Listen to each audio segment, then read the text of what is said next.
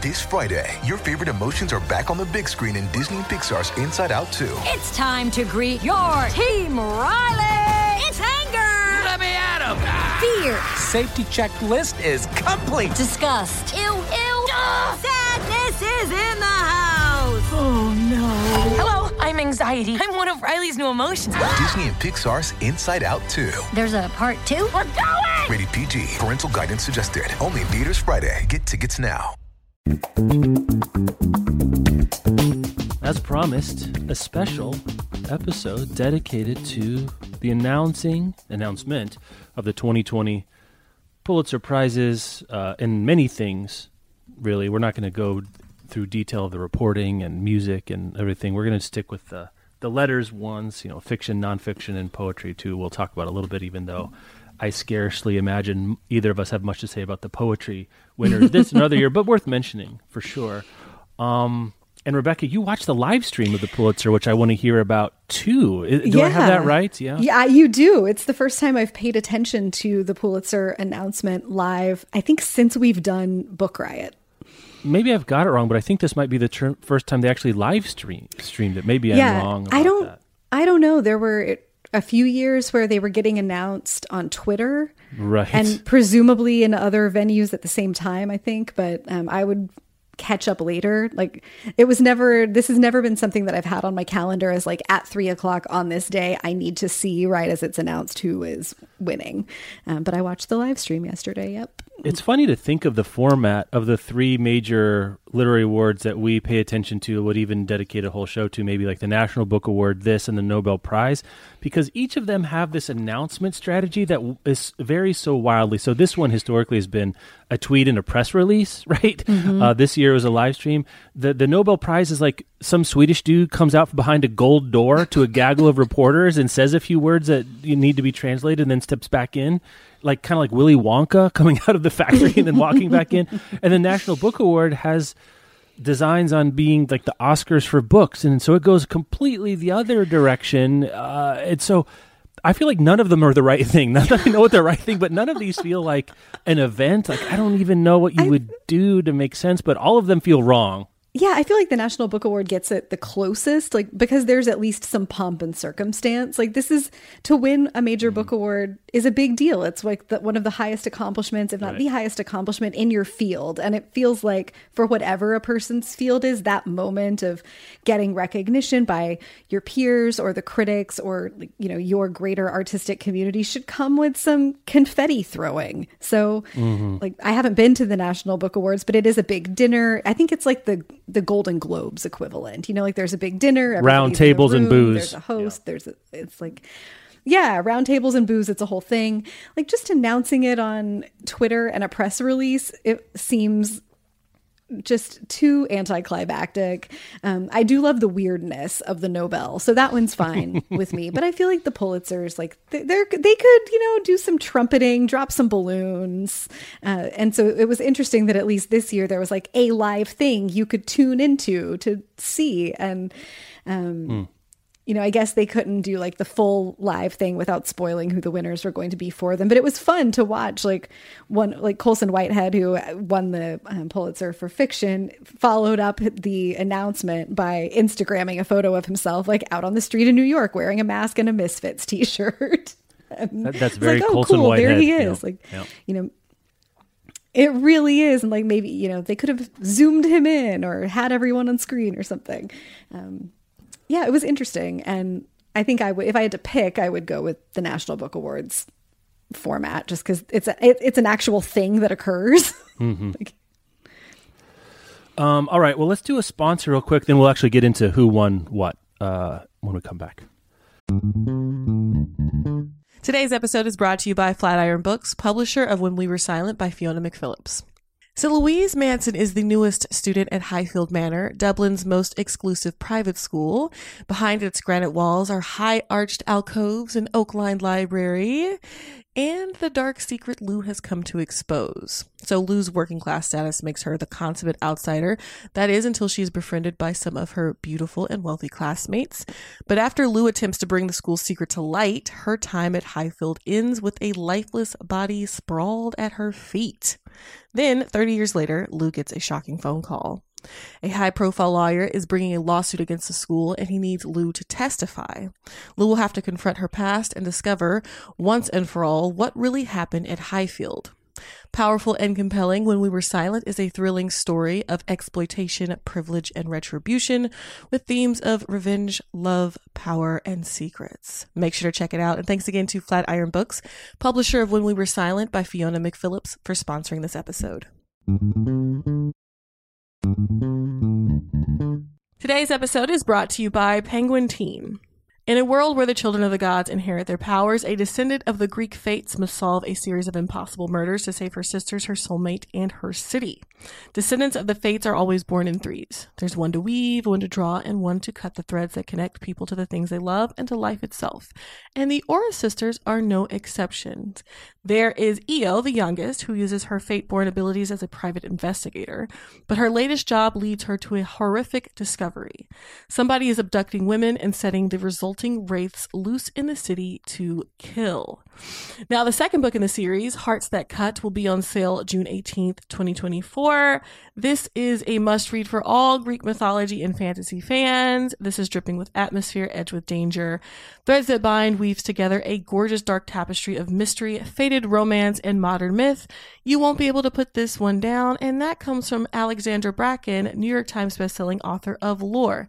So make sure to pick up Threads That Bind by Kika Hatzopoulou, and thanks again to Penguin Teen for sponsoring this episode. Um, as Rebecca said, the top line is well for us, for our purposes, um, that Colson Whitehead won um, his second Pulitzer. Um, the first was for Underground Railroad, but this one for the Nickel Boys. As I'm not sure that I we predicted this as so much as hoped for it. Yeah. but maybe I predicted it. I, I don't know, but I'm I'm taking credit for knowing things. That's that's that's. I'm I'm I'm, taking I'm putting a pile of knowing things chips into my account Yeah, about I- this. Is that fair? Is that I fair? think I think it's fair. I was Yeah. not pulling for anything else, um, Mm-hmm. and I think the place that I had landed was. Th- there were other great novels last year. I could have gotten behind this one or On Earth We're Briefly Gorgeous by Right. Ocean Vuong winning. Right.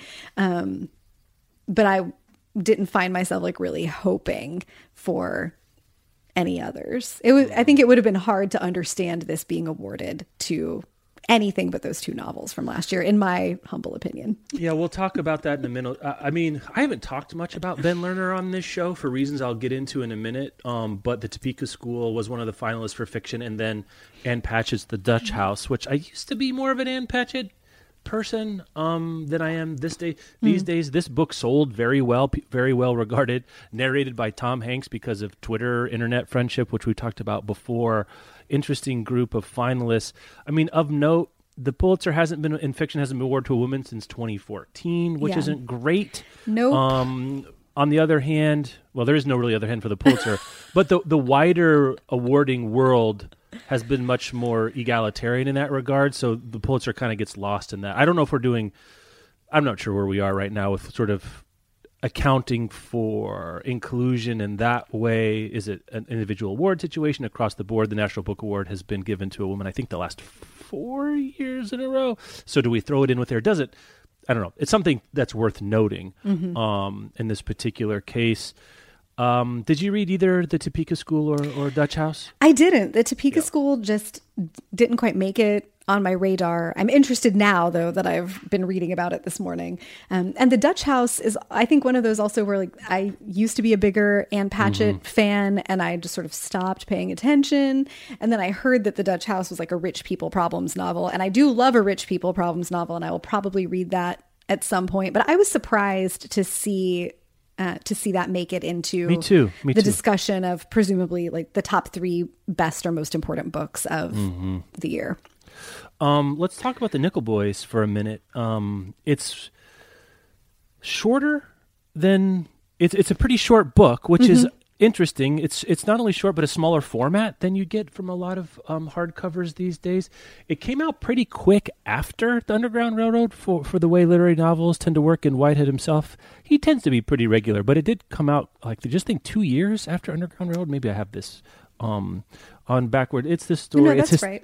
It's historical fiction, um, and it's non fabulist or magical realism like the Underground Railroad. It doesn't.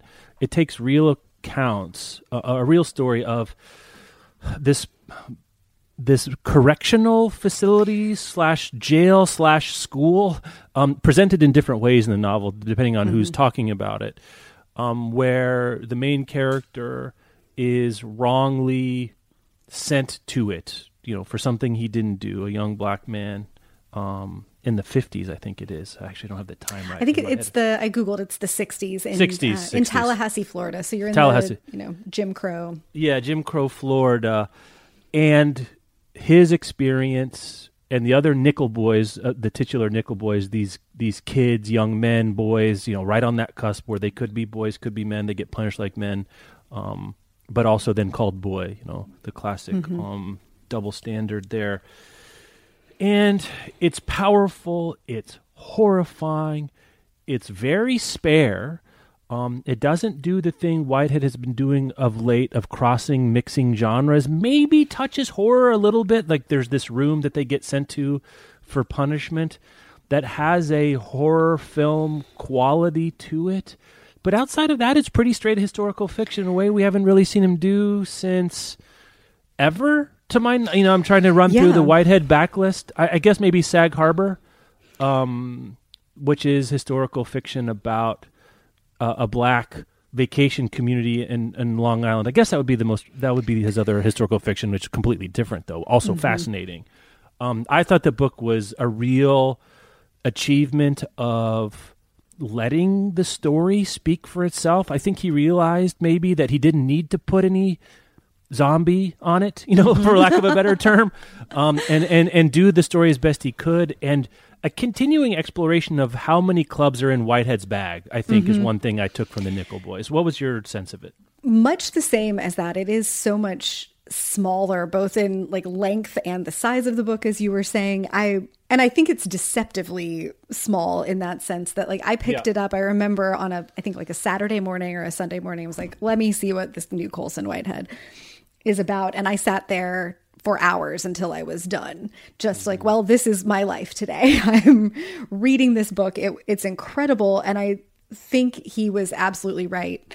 And just to echo you, in it's more, it's much more restrained. It's quieter. Mm-hmm. There are there's like no bells and whistles here because a story like this doesn't need bells and whistles, and not only that, it wouldn't benefit from them. Yeah. And I don't think so much that it ventures into a horror as it just shines a light by telling it it just he just tells it as it is for these Right. characters um, based on this real place that like it's torture they go into this room and they are tortured um, or they're killed and you know buried in a field in the back of the property and spoilers abound sorry for the nickel boys now that we're here Um, yeah, we haven't sp- there. Like, there's a there's a there's a story of these, uh, especially a couple of characters that we follow that we'll, we won't touch what Yeah. actually happens to them in particular. Um, I think we're not really beyond the bounds of like a book review at this point. Like, yeah this is and, what this story and also is. like it's a real place that Yeah. you can google and find out what they did there um, but it's interesting i think that you were feeling that horror genre capacity because like to Mm-hmm. my mind a horror book has like some fantastic elements to it like it's the inverse of a fantasy or a daydream it's like it's a nightmare Right. um, where you might be inventing things and there's nothing invented here it's Mm-hmm. all drawn from reality and drawn from horrific truth um, and that just letting it stand by itself i think is incredibly powerful yeah. and to have done this, right, it was 2017 when he won for the Underground Railroad. And to have done this two years later is, Uh, amazing.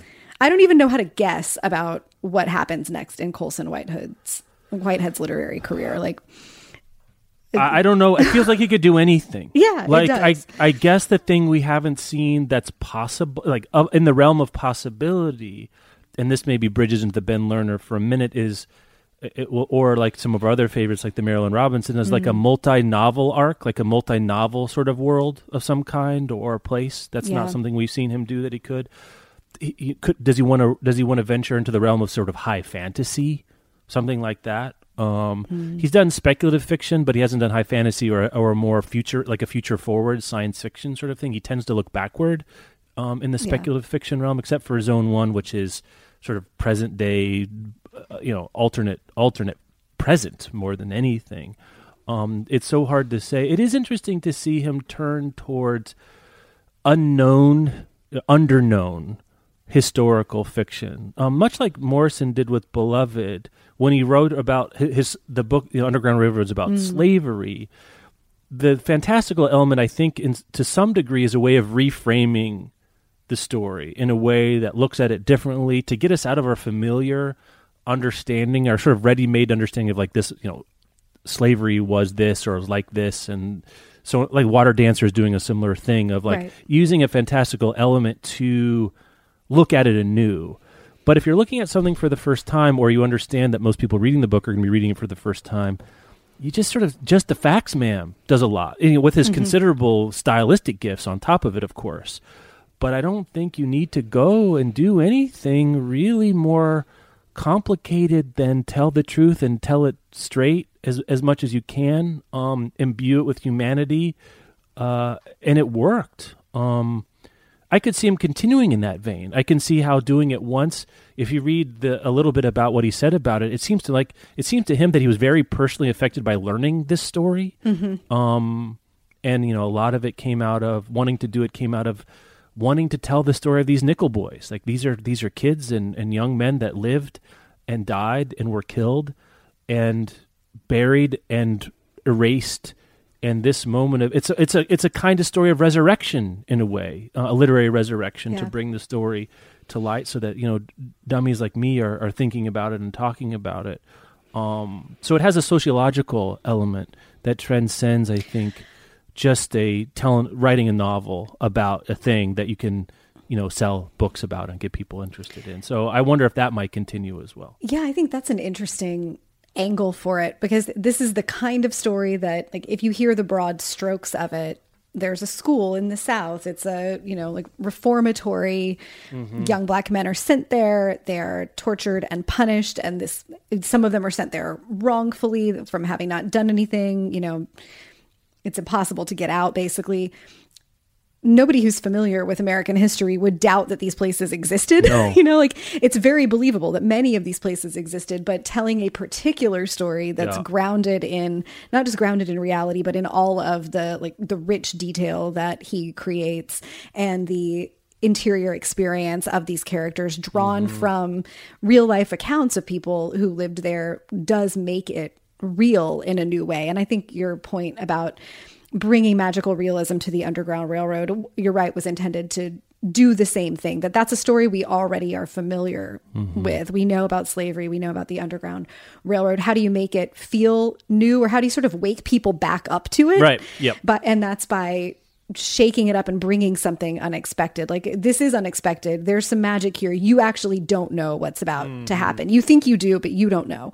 And for something like this, it's a story that we didn't know. There's nothing, I think, surprising about what happens in this place. It's disappointingly believable and predictable. Um, and, you know, probably dozens, if not hundreds of other institutions like this existed. But like this, here he's saying, here is what happened to this one person in this one place. Right. And it lets you imagine the experiences of the hundreds or thousands of other young men that experienced it as well. Yeah. So, um, again, I'm a huge fan. You know, both you and I have said in a previous show that he's our draft pick, number one overall draft pick for if there is a mantle for the the greatest living American novels. If that's something anyone cares about, I, I'd throw my stock um, behind Whitehead. And um, you know, it's hard. It's hard even now to.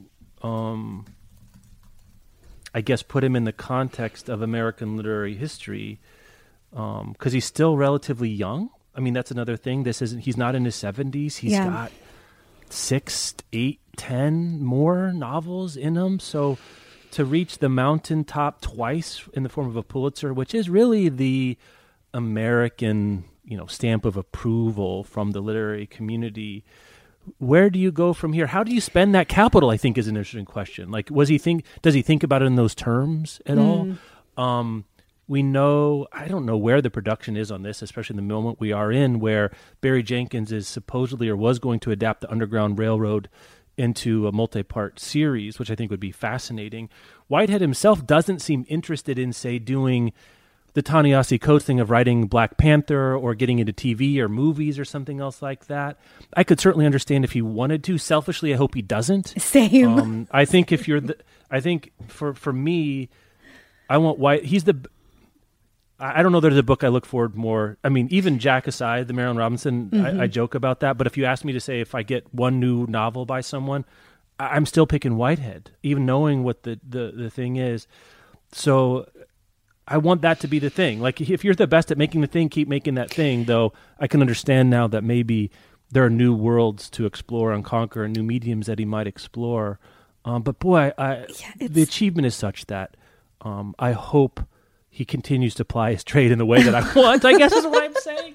no, I totally agree. Yeah. Like he's he does something different with every novel and it's unexpected and unpredictable and like we're sitting here being like what's it going to be next and you could tell me literally anything and i'd be like okay i believe you that colson Yeah. whitehead is doing that and doing it well mm-hmm. and that he is so young still and relatively early in his career is so promising. And also like there's plenty time.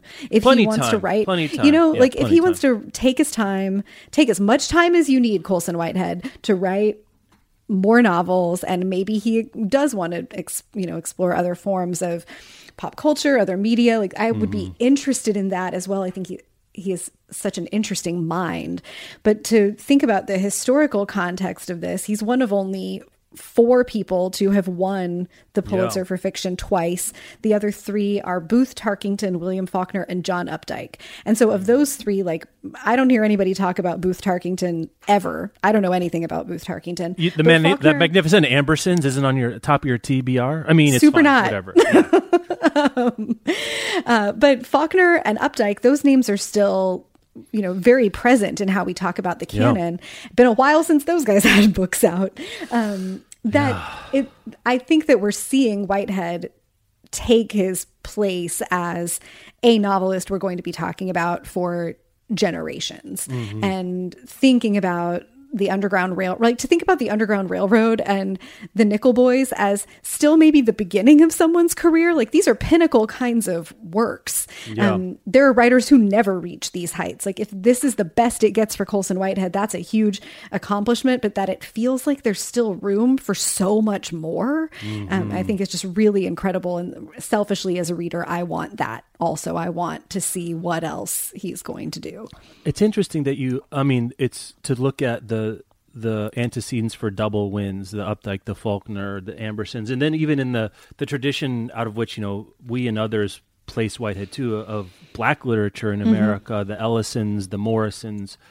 What's what stands out to me is Colson Whitehead's heterogeneity of form within. Like we both love Morrison, but you kind of knew the, the air, like what the air would feel like in a Morrison novel. yeah and you, kinda totally know, what the you marilynne kinda- robinson is going to feel like You know, you know what the air is going to feel like in an Updike novel. You know what the air is going to feel like in a Faulkner novel, and I'll and I'll go out on my, and I'll I'll I'll um you know um, do my thing of like I know what the air feels like in a Booth Tarkington novel, whereas with Whitehead, the only constant is a certain amount of surprise and delight of not knowing what the book is going to be about. You walk through a zone one's like this zombie novel. The intuition is, I mean, you only need to look at the first novel and be like, it's an alternate history where elevator repair is like a religion slash cult slash spiritual practice. yeah Like that's where we started. Right. And then John Henry Days is this mythological sort of call and response between the actual John Henry and these PR flacks. Apex hides the hurt is about this town that basically sells its name of the town to be like they're all so strange and different. Like each on their own are not that strange, I guess. Like they're different and interesting, but they're not like bizarre. It's not like willing naked. It's not like reading Naked Lunch or something like that. Right. But taken together, the spectrum is kind of mesmerizingly dizzying, It's- which I it- can't really say about too many authors. Frankly, I really no, can't. I think, and I think that you know, I think that for most people, and so that extends to artists and writers, groundlessness can be scary. And Yeah. Colson Whitehead finds a way to make groundlessness appealing and delightful and even when it's scary you're like really glad to be there and to not know what the mm. ground is that you're standing on because it's so interesting Yeah. and and he's just so masterful. Like i think as a reader i always feel like i'm in great hands with him that if i mm-hmm. don't know what's happening and i don't know where we're going it's okay because like we're going to get somewhere that's Right. worth being. Um, and the process will have been fascinating. And mm-hmm. that's just it, it's it takes so much it just takes so much guts. Like there's real literary courage to tell these kinds of stories and to be mm-hmm. as varied and unpredictable and like and weird just straight up weird. Like the concept behind the intuitionist is weird. Uh, and a lot of his work goes in that direction but it's not performatively weird. It's No, like this is weird. No, no, You're- no, you know no, no. this is weird but you're about to believe it. Yeah, there's a certain you could you could there's a version of him of these books and they exist out there where weirdness is thought of as an end in itself. Like there's like the ironical like the, the caricature of the ironical hipster of like 15 years ago of just like liking weird stuff because it's weird. right right That's not what he does. The No. the strangeness is a reframing and disorientation that has the arrow points somewhere. Um, it has a goal and a purpose outside of a kind of nihilistic reveling in meaninglessness, right? Which is sort of the the the, the ironical take of liking things that are bad, for example. Um, and in, one reason a reading pathway for Whitehead is so hard is there's no direction necessarily. There's no, you know, if you it's it's more like what do you like? Do you like a detective story? Do you Right. like zombie novels? Do you like historical fiction? Do you like you know, memoirs or coming of age, you know, that's Sag Harbor. Um, do you like satire? And I could point you to any of those books, but there's no sequence where this leads to this leads to this. There is it's a mountain range without having a peak at this point. Maybe Yeah. Underground Railroad, um, but maybe not. Maybe maybe maybe not at this. Yeah. I also think it doesn't matter what you No. like with him. Like, this is not a case of, okay, you. He's not one of those writers where it's like, okay, well, you like speculative fiction, so you should start with zone one. Like, maybe you should start with zone one, but that shouldn't be the only Colson Whitehead you read. And by the time you're done with it, you won't want it to be. It- mm-hmm. it's like, all right, you can do this. What else do you have? And he'll, you, I feel like he's one of those writers that makes readers willing to go wherever he wants to go. Yeah, it's like it's like if your favorite restaurant, like the best restaurant you've ever been to, was like different every time you went in. Like it had different cuisine. Like you knew it was going to be good, and even if you didn't think you're going to like the thing, you trusted the the chef or and the staff um, and the line cooks to do something great. You know, if you like, I mean, frankly, this is one of those things I say. If you like literary fiction, and let's let's make no mistake, that's the the meta genre he's within, right? Like Yes, if there's a genre to all of them, it's literary fiction that happens that pushes boundaries to some. But if you like it at all, there's something to be found in almost. I- think you'll find at least something in in every book. And I have my favorites and ones I didn't like as well, but all of them were worth were worth unwrapping and spending some time in. No major quote unquote mistakes. Um, the stakes are different in various different ones, but um, an amazing achievement, and I'm I'm glad I'm always glad to get the chance to talk about Whitehead as, as we're sort of experiencing here, um, and so excited to see um, what's next. But I also think it would be all right if he never won another Pulitzer. He's got two, you know, like you know we could spread it around a little bit. There's, we've talked about that in, in these things with literary fiction before. I guess that takes me. Um, let's do another sponsor break, and then we'll, we'll come back and talk about the rest of fiction and run through the other ones as well. Today's episode is brought to you by Sourcebooks Landmark.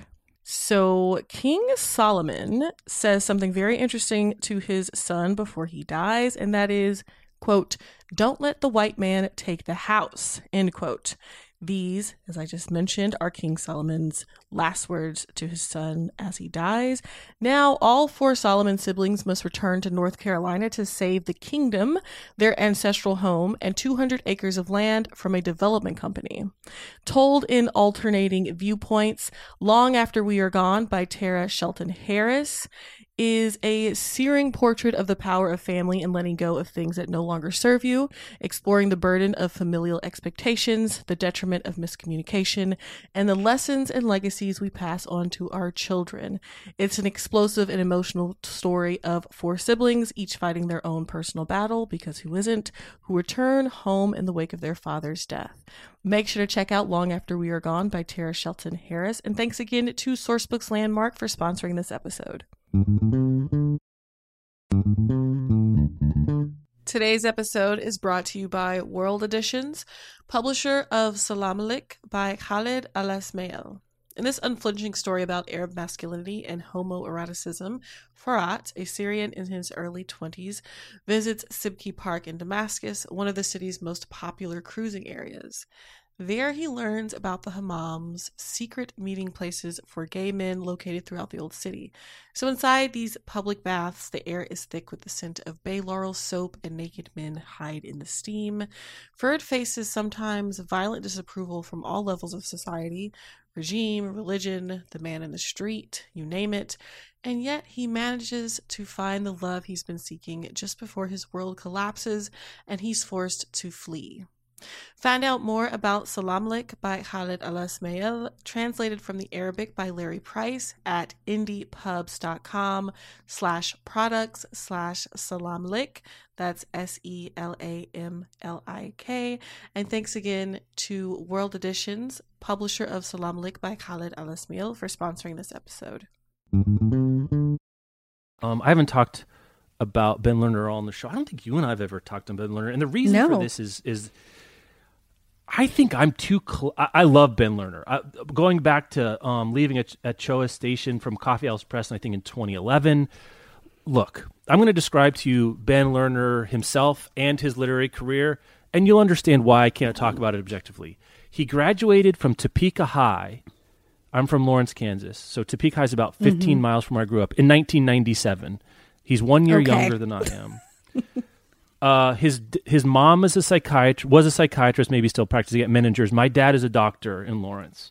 Both of us, like he's much more accomplished than I am. I'm like not even putting myself in the same category. Except I was I was the same kind of kid growing up in the same kind of place um, as Ben Lerner was, and that's what he writes about. He writes about being a nerdy kid in the 90s in Kansas with vaguely literary aspirations.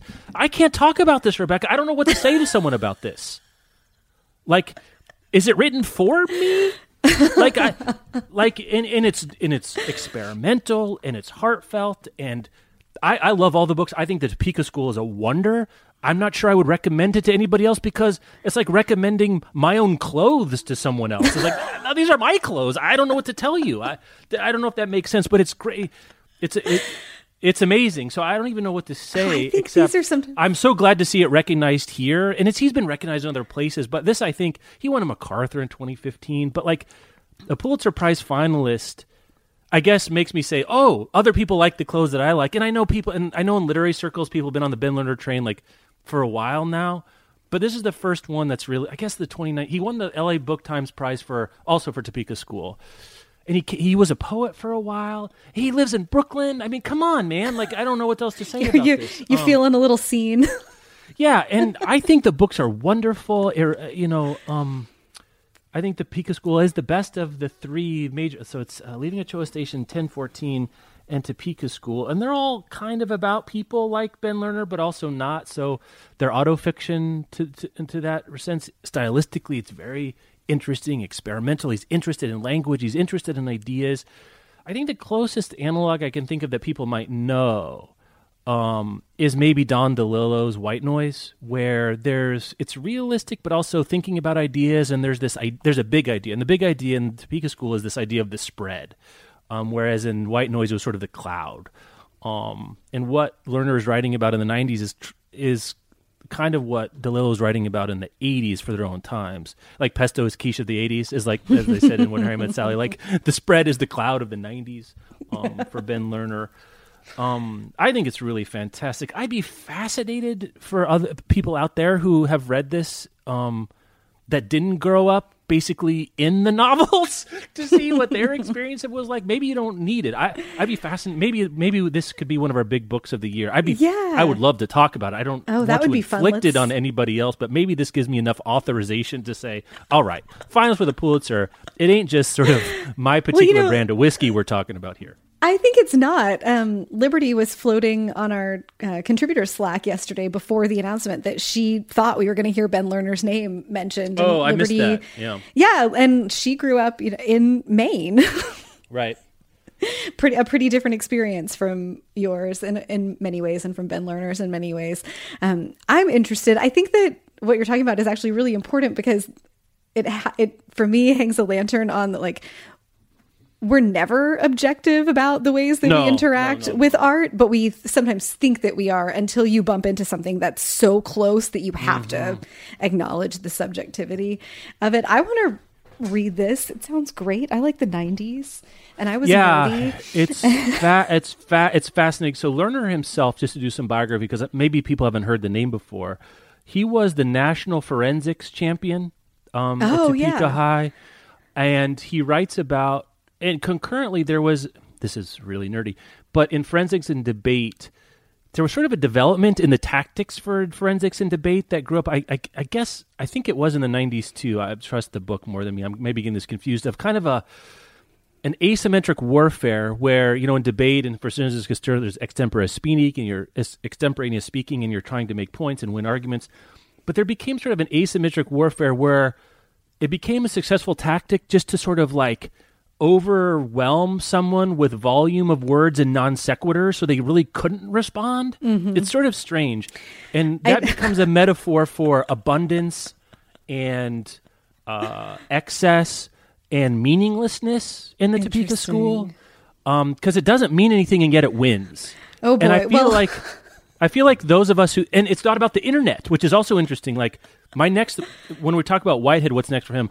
I really want Lerner to turn to the internet because we haven't we haven't gotten there yet, and I'd be fascinating to know how he would take on the internet because it's this '90s yeah, there's a 90s moment that feels very real to me because I lived it, but it's also before the internet, which almost takes this kernel of an idea and, and it goes supernova, or does he think it does something else? I'd love to read it. What is, but this idea of the spread I find so compelling um, and applicable in a lot of different ways. And I haven't seen theorized in quite this way, but I've been out of academia for a while.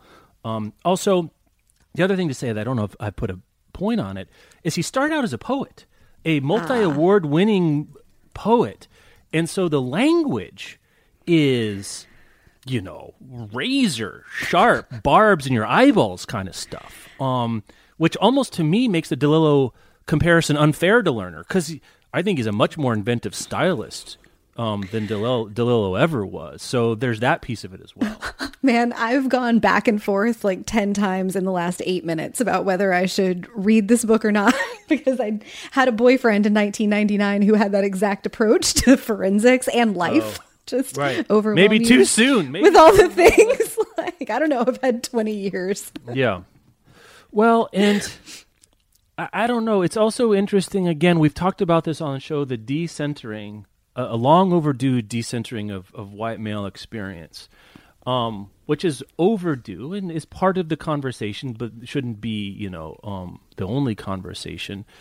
But again, it's my time. But I find his approach of of centering his own experience without like centering his worldview to be an interesting navigation of a, a responsive mode to maybe an appropriate way rather than an inappropriate way of understanding your experience as being meaningful without being um, the experience or the prime the primary one. And that specificity i think lends itself to it. Um you know he didn't grow up on the east i mean i want i think there's something too that he didn't grow up going to an elite boarding school uh, Right. outside of new york or something like that. I mean from my own experiences too there's some there is a a sort of marginalization of growing up in Kansas of someone who wants to do something around books. Like you felt to be at the margin already. um, you're, you're an outsider looking in in that regard. Even if you know your own identity was triumph, triumphant and wildly privileged, but even that experience of like trying to figure out how to engage um, with the idea of art itself is very much at stake in the Topeka school. Like the, the protagonist's sort of biggest fear is he, he has this desire to be transformed by experiencing art and yet can't. And like his biggest fear is that he he he does not have that thing that would let art be transcendent to him. Oh Right. man, ouch. Um, so it's really great. I, I think it's really great. I'd be curious to hear. I haven't read too much about it from other people because I didn't want to hear from other people. Yeah, frankly. just So, hold uh, on to it. It's okay. Let it be. Yeah, yeah. Let it be. So uh, you can hear my. Uh, you can hear maybe why I haven't talked about it too much at this at this point, but I'm going to use the moment now to express my great admiration um, for Ben Lerner's Yeah, work. and also Um, like you can decide that we never talk about it again. Maybe this is it, and you just need to hold Ben Lerner. yeah, close, it's and fine. That's okay. Well, Look, I'm going to be okay. Don't worry about me. Um, it's it's uh, it's if anyone else is interested in, in doing it, uh, in talking about it some other time. I mean, it's a cycle. I again, it's hard to say, and I haven't read the first one for so long that I would like to read them all again at one piece. But I think if we ever wanted to talk about them, maybe talking about them all three at the same time might Mm. be interesting because Mm-hmm. I think they do form um, a through line that's that's worth thinking. But anyway, take that out there, folks listening, for what you will. Um, you know, I, I'm not sure what else to say about it. I'm not sure what to say about the Dutch House. I, I've kind of used my enthusiasm up on the Yeah, first two. People I- like it. It seemed to sell well. Is there anything? What else do we want to say I about? I haven't read it yet. Like I'm Yeah. reading. You know, I've been reading the descriptions and checking back on reviews, and like it's a multi generational story about a Mm. family and wealth, and like this sounds on paper like something that. I should love. Um, I wonder if I used my coin for that type of story. Yes, on that's the a most great. I feel the same. like the most fun we ever had by Claire Lombardo, which was a Mm. great big novel about a complicated family that I absolutely adored last year, like 500 some odd pages, and I really enjoyed every one of them. I, I don't know. I just have a hard time getting my feathers ruffled about Ann Patchett. Maybe I'm wrong. I'd be happy to be talked out of that. Um, if listeners want to make a case here, I think the show, the future show that I'm putting together in my mind is like runners up for the big awards, and I could talk myself into like reading. I'm gonna read the Ben Lerners. Like I could read the Ben Lerner and something from the National Book Award shortlist that didn't win, and you know one of the Booker Yeah. ones or something maybe. Um, I don't the honestly, and this is now we're just like in idiosyncratic complaints, but th- this is our podcast. The title, Right. not the title, the title and the cover really put me off the Ann Patchett because I would have guessed that it was set in like the Mm. 1800s based on this like old painting, and it's called Yeah. the Dutch House. Like, what ha- what is this about? What are these people? I don't know. Fair, yeah. I, I think didn't- you're I need- expressing a little bit differently, but I'm I'm in the same vein of not for me. I mean, I'm not opposed to Yeah. it. Like if I was in a book group and they decided to read it, I wouldn't throw up any roadblocks, but I wouldn't advocate. You know, I'm not going to choose it over some other things on my list at this point. I guess what I'm trying to say. Yeah, yeah. I think I don't have any objection to it. I'm needing right now for fiction to like kind of grab me by the throat if I'm going to pay attention to fiction. Um, Yeah. And I don't. That's and maybe grab me by the throat might even be strong, but like I really need fiction with teeth, and my mm. experience of Ann Patchett is not that toothy. No, I think that's fair. I think that's fair. I mean, es- especially comparing it to something like the Nickel Boys or Topeka School. My sense of my my sense of Patchett is a certain edgelessness now, and both Topeka mm. School and Nickel Boys have an edge. That if I'm looking for that kind of reading experience, that's what I want. Yeah, You I know, think that's a good. If I'm looking for art reading, I want a little edge. If I'm not looking for art reading, I want something else. Um, Right. And at Patchett, it falls into sort of uh, a, a demilitarized zone between those two uh, for me right now. Yeah, I've never been sad about an Ann Patchett book that I've read, but no, but I've never no. like woken up and been like, the thing I need to do today is read Ann Patchett. Yeah. Um, which is probably one reason she sells very well. That's no shade. No, I'm right, serious. There's right. no, No. I think you're right. Where do you want to go for? I mean, we should go nonfiction. Do we have anything to say about the other letters awards rather than running through them? I don't have much of a. I haven't read any of them. Um, I've heard of a few of them. I don't know that any. The Yeah, you know- in nonfiction tends not to be something I'll pick up uh, I'll I'll go pick up because of. So I don't know where do you where do you want to go? The you know actually the introduction to the live stream I think and before as they got into the hmm. journalism awards for me was the most interesting part of Tell it about it. because usually my experience of the Pulitzers is like the day after they're awarded I go to the Pulitzer website and read about who the winners are and I scroll past all of the reporting to see fiction nonfiction and maybe poetry and the watching the intro like the sort of introductory speech to it and the text of that discussion brought back to me like really how much these awards are about journalism Yeah, and right. like the arts awards are just sort of like tacked on but they you know specifically talked about i can't remember the woman's name i should have written it down who's the chair of the pulitzers um in difficult these are direct quotes in difficult times the pulitzers may be more important than ever. Journalism never stops and that they are specifically this year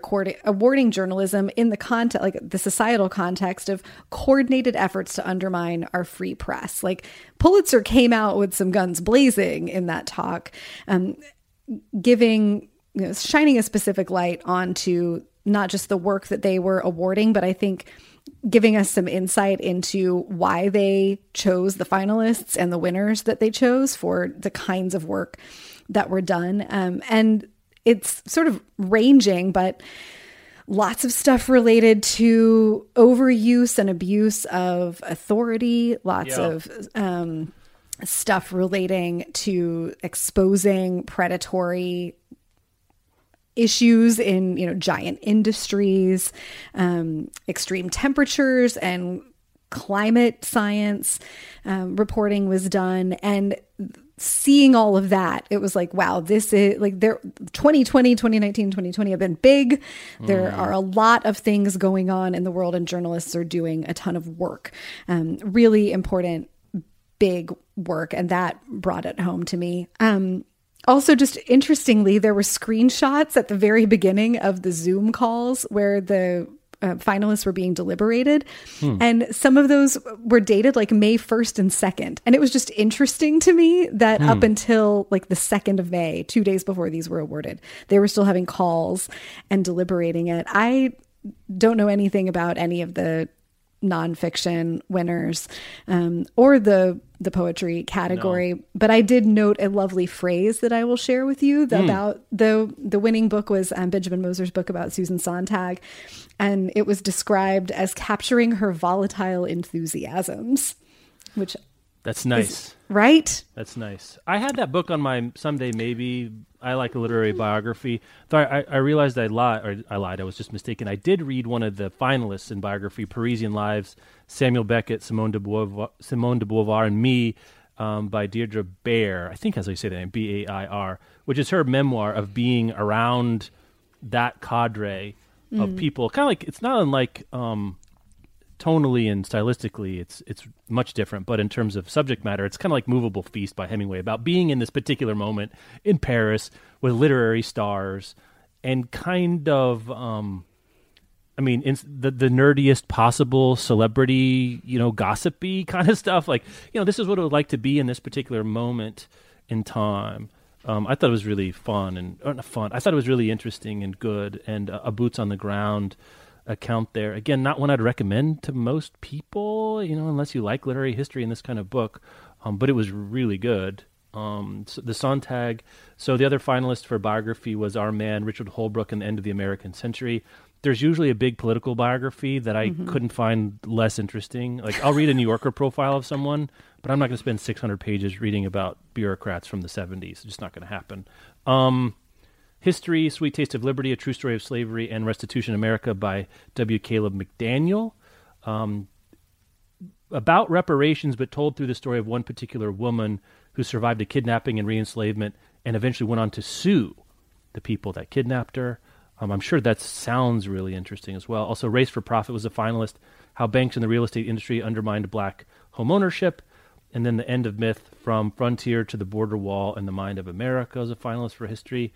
Um, that got moved to be a co-winner in general nonfiction. Interestingly, by the board, the Pulitzer.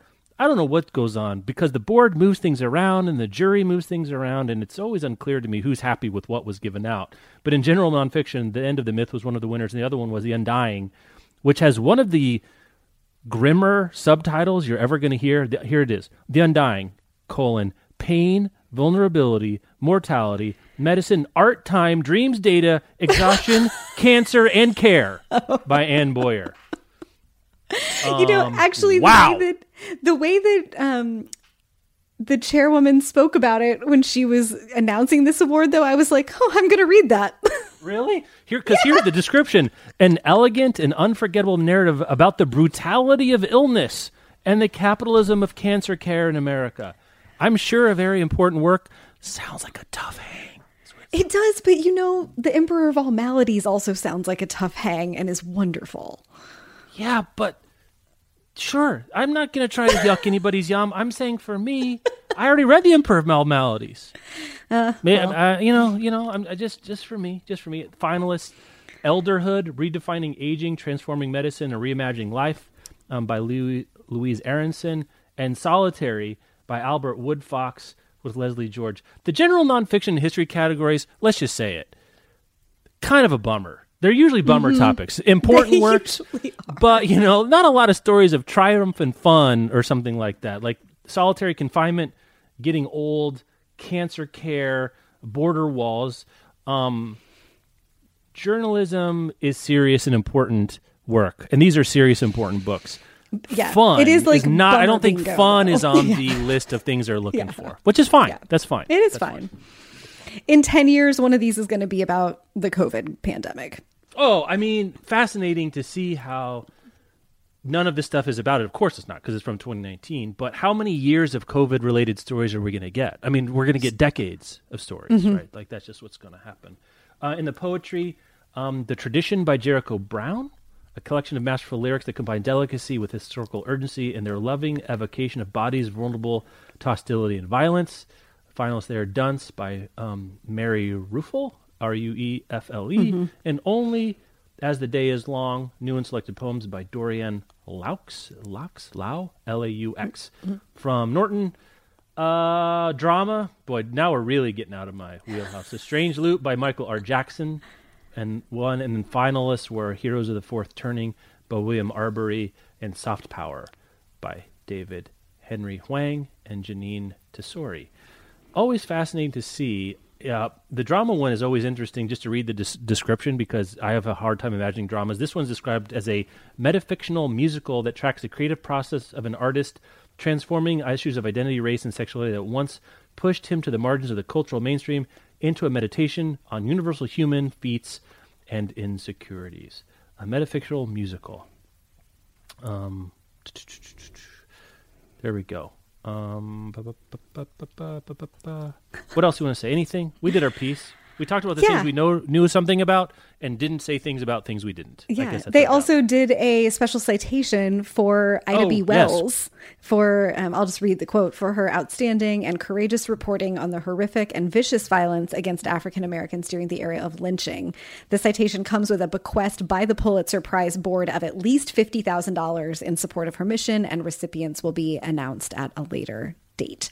Um, so that was cool. I haven't seen the Pulitzer do something like that. I'm, I don't know if it has in the past, um, but really nice to see that recognition of Ida B. Wells's work and also tied back into my thinking of like, right, this is the Pulitzer is grounded in like what's happening in the world. Yeah, Um, in a meaningful and different way, I think, than like the National Book Awards or um some of those other book prizes whose names I am forgetting right now. right. But well, you know, be- we could we could go through yeah, the that National Book critic Circle yeah, Award. We could go right. That like because it's so grounded in journalism and reporting, the kinds of books that show up on this list are, I think, often different than what we get um, on other big book of the year lists. And the Nickel Boys sort of transcends all those categories because it's not, you know.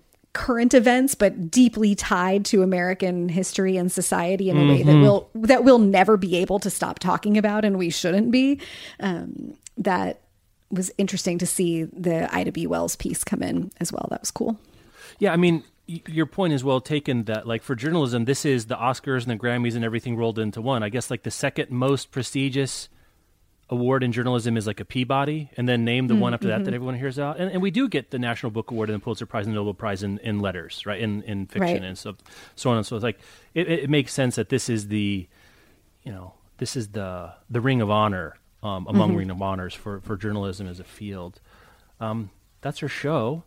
Uh, we'll be back. Well, you'll, you'll listen to us talk about news next, and then we got. I finished Fried Green Tomatoes, the book last night, and I'm going to watch the movie tomorrow. How? Where are you? I'm a I'm about halfway through the book. I'm going to watch the movie this weekend. okay. Any initial non-spoilery thoughts about the book so far? You know, fiction set in the South in the 20s that was written in the 80s is a tough hang in some ways, mm-hmm. but also a fun read. But there are parts, there are some very cringy parts that don't age well. Um, Parts. Some parts have aged beautifully. Some parts have not. I yeah. And then there are parts I'm finding, I don't want to spoil it all for the show, but there are parts that I'm finding, imagining like if she were to write this book today, how would these characters be? yeah. Right. presented and it's really interesting to think about cultural change that way Yeah, it's it's. I, I found the reading experience um, provocative in a lot of ways. Not some Mm-hmm. Yeah, of them, I think many of that's a- good, and some of them not so good. But yeah i think that's a great way to, put do. it hmm yeah it's been an interesting one i'm glad that we're doing it Yeah, yeah. Okay, Rebecca, uh, we'll talk to you later. You can email Okay. us at podcast at bookriot.com. You can also find show notes for this and all back episodes of the Book Riot podcast at bookriot.com slash listen. If you happen to, still a little short on recommendation requests, to be honest with you, give us, shoot them to us at uh, podcast at bookriot.com. Um, we'll get to them as we can. Thanks, Rebecca. Talk to you. Thank you. Um, uh, after I stop gushing to myself in the mirror about uh, Ben Lerner here in a minute. I've got a few more minutes. I got to get out about that. you know we got to roll around in the good things we can find right now Well said.